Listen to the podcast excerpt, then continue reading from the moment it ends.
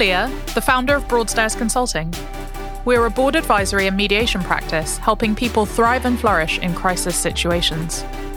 Believing crisis isn't an if, it's a when. We want to help people disagree well and move forwards in challenging times. While we're unafraid of crisis, it's rare for one to be resolved in a single day. However long the day or night that gave rise to the crisis in the first place, there's always something we can learn. That's the genesis of The Longest Day. Our guests have overcome a litany of crises. Many have worked with us in some capacity in the past. All of them have stories worth hearing. We trust them to make this worth your while. We hope it helps you trust us. This week's podcast guest hardly needs an introduction. The Right Honourable Sir Vince Cable was Secretary of State for Business Innovation and Skills and President of the Board of Trade from twenty ten to twenty fifteen. He was the Member of Parliament for Twickenham between nineteen ninety-seven and twenty fifteen, Deputy Leader of the Lib Dems two thousand seven to two thousand ten, and Shadow Chancellor from two thousand three to twenty ten. He was the leader of the Liberal Democrats from twenty seventeen to twenty nineteen. Vince Cable read natural sciences and economics at Cambridge University, where he was president of the union, followed by undertaking a PhD at Glasgow University. Vince is currently a visiting professor at various universities and author of several books, non-executive director of various companies, and was recently made Freeman of the City of London. Well, Sir Vince, thank you for being willing to join us on The Longest Day. Perhaps you might like to tell our listeners about your longest day. Well, there are quite a few candidates, but um, I, th- I think the one I would pick out was the day in two thousand fifteen in May when I lost my seat in Parliament before I retrieved it a couple of years later. Um, and I'd been in the Cabinet for five years. I'd been the local M P for almost twenty years, very settled with a big majority.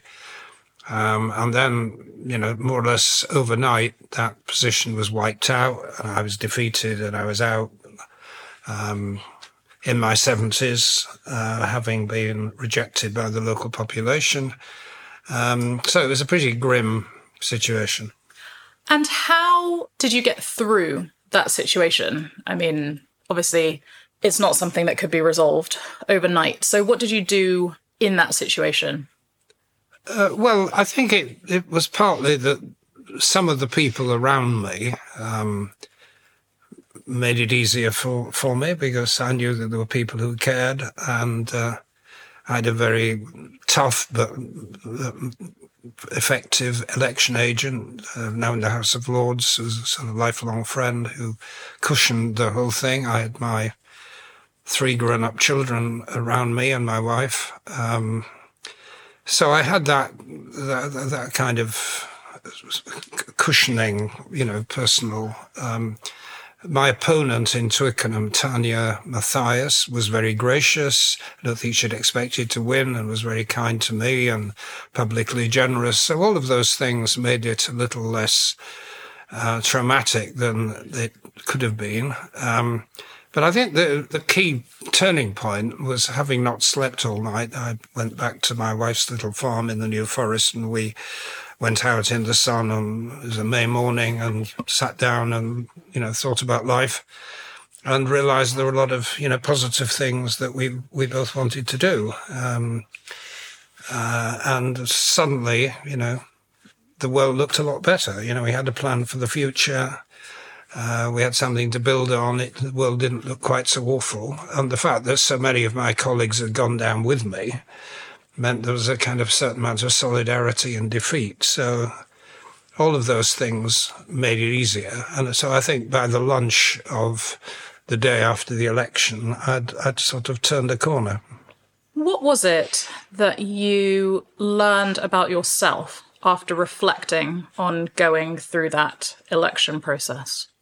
Um, well, I think the first is that I'd been rather complacent and perhaps a bit conceited. I'd sort of imagined that I was very secure here and everybody loved me, um, and then realised uh, rather that actually, when it came to the crunch, uh, you know, they, they were voting for the next government, not for me.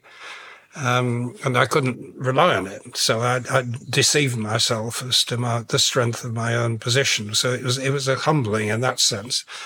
And then actually I'd spent the previous three weeks charging around the country helping my friends when I should have been shoring up my position here. So I think the first thing was r- realizing that I'd been complacent and um, perhaps a bit arrogant in assuming that I was as strong as I was. So that was the first big lesson. And the, and the second was the importance of family and friends, um, the, the, the worst position to be, I think, if you're exposed like that, is not to have anybody to fall back on. But if you do have people to fall back on, that that makes things bearable. Um, and I think the third thing is, is, which we realised when we were thinking about the future, is is having, just having a positive, optimistic view about life. You know, there are things you want to do. Um, it doesn't, it, you know, they could be public-spirited, they could be selfish, they could just enjoying life. But, you know, there are lots of good things in the world, and it doesn't require a great deal of imagination to have a forward plan that, that that's good. Politics is inherently mission-driven, and one's desire to get elected is usually accompanied by a desire to im- impact society or bring about change. What do you think the impact of failing to get elected was on your later leadership when you were subsequently re-elected? Um, well, I would question how much of politics is mission-driven. Um, a lot of it's, of course, ego-driven um, by the people involved. Um, no, I, I think the fact that I had lost and then unexpectedly won again and found myself as a party leader, um, I mean, I, you have that immense sense of relief that you've been reprieved and vindicated. And so you're then quite much more relaxed and confident uh, about the next step in life, which may well be very difficult. But um, having gone through that experience and emerged from it makes you a lot stronger than you were before. Are you feeling stuck? Has conflict got you down? Have you considered mediation? Mediation is a confidential and flexible way to resolve conflicts. eighty-six percent of all mediations end in a solution, saving time, money, and stress for all involved. Thanet Mediation Centre, a Broadstairs Consulting initiative, offers mediation services to individuals and organisations in Thanet, Kent, and further afield. For more information or advice, email us at info at broadstairs consulting dot com. We are here to help you move forwards. What advice would you give to somebody who has repeatedly stood for a position in, in Parliament and been unsuccessful? Well, uh, you know, in my case, I got in at the fifth attempt thirty years after I first tried, so I think I'm an extreme illustration of the progression you described. Um, I think in general, um, I would recommend patience and persistence and not giving up, but uh, I wouldn't want... Uh, there are far too many people in politics and public life generally who have kind of wrecked their families uh, or messed themselves up personally by not accepting reality. So I think you, you have to, first of all, start by recognise that that politics, or maybe another public role, is important but not transcendent. You know, there are other things that are more important, and having your nearest and dearest around you, your family, your friends, they're the people who really matter. So you've got to get that sorted, be clear about that first.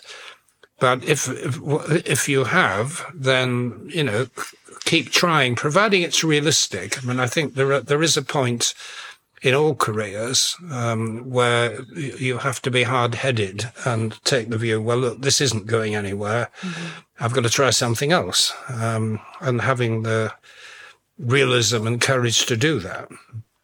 In addition to having the right people around you, how have you cultivated that patience? Well, again, I, th- I think it's been helped by um, when it came to my first wife, who, you know, was always willing to keep me going, because uh, it's so easy to say, okay, this is just too much trouble, or go off and do something else. So you do need that kind of reinforcement of what you're trying to do. Um, I, I don't think it's something you can think through, actually. I think in my case, I was particularly ambitious or particularly determined, a sort of character trait um, that I've cultivated and developed. So I don't think it's something you can wish, but just to recognize that there are certain things, that, certain areas of life, and politics is one, maybe the arts is another, where things don't come easily, and you know you can easily miss out, um, and you've, you've you've just got to wait your time. What would you say to the leader who is primarily ego-driven and trying to succeed? Well, I think they're going to come to grief at some point. I mean, if they've got unless they've got some anchoring in what it is they're trying to achieve. Um, they're, they're, they're ultimately going to fail. Um, because I, even, you know, I mean, all, all of us are ego-driven to some extent. I mean, it's politics, it's performative. You know, you, you get a kick out of, you know, speaking to an audience, chairing a committee or whatever it happens to be. You're, you're number one in the, in the, in the room. You know, we all have that drug somewhere that's keeping us going, um, but if that's all there is, then you're completely rootless. Um, and so I think if, if people find themselves in that position, they've just got to sit themselves down and just ask, you know, what am I doing this for? Is it? Uh, and their friends have got to tell them, you know, that, that if, if if they're just doing it for themselves and their ego, then they, they're in the wrong business. Um, and and of course you have the pathological extremes like Trump, you know, who exactly what happens if you get an ego-driven personality emerging on top. And we've not, we're not at, Johnson's probably another, you know, very narcissistic, um, no obvious belief system, and it do, in both cases do terrible damage, you know. And if I might be so bold, what would you say your anchor is? Um, well, it, it, again, it sounds a bit sentimental, but but um, I've, I've been fortunate in having two lovely women, one, one my late wife and my new wife. You know, and I've been, you know, for, a lot of people make bad choices. I made good choices. I was lucky, and so I suppose at the end of the day, they they are actually the, the, the anchor. My children too, but in, perhaps in a more uh, distant way. So, final question from me. If you had to live your longest day again, what food would you choose to help you get through it? Um, well, I, I, th- I think bananas are my staple uh, staple diet, actually. I, th- there was a period when I was a student and I travelled around India on my own. And I, I was rather worried about going down with dysentery and all these things that people get. Um, and so I lived off bananas and masala tea. That was my diet for about a month or something. And I survived without, without anything happening. And ever since then, I always have a banana at breakfast. Uh, even when I'm going out to the gym, I have, you know, banana. So, so that, but, but if I'm allowed a bit more time to have a, have a, a good meal, I, I think I would choose a good South Indian vegetarian uh, masala dosa or something. That's my sort of favourite favourite food. I yeah. love that, and not at all what I was expecting from a Yorkshireman. Right. So. Well, no, I, I, I, yeah, fish and chips and uh, Yorkshire pudding. Yeah, I can do with that, but. Well, thank you so much for sharing your experiences, and thank you for being so candid. And it's been a real joy to have you on The Longest okay. Day. Thank you.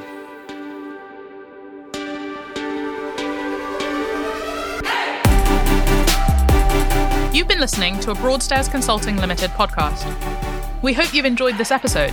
Tune in soon to hear the next instalment of The Longest Day. Copyright twenty twenty-three.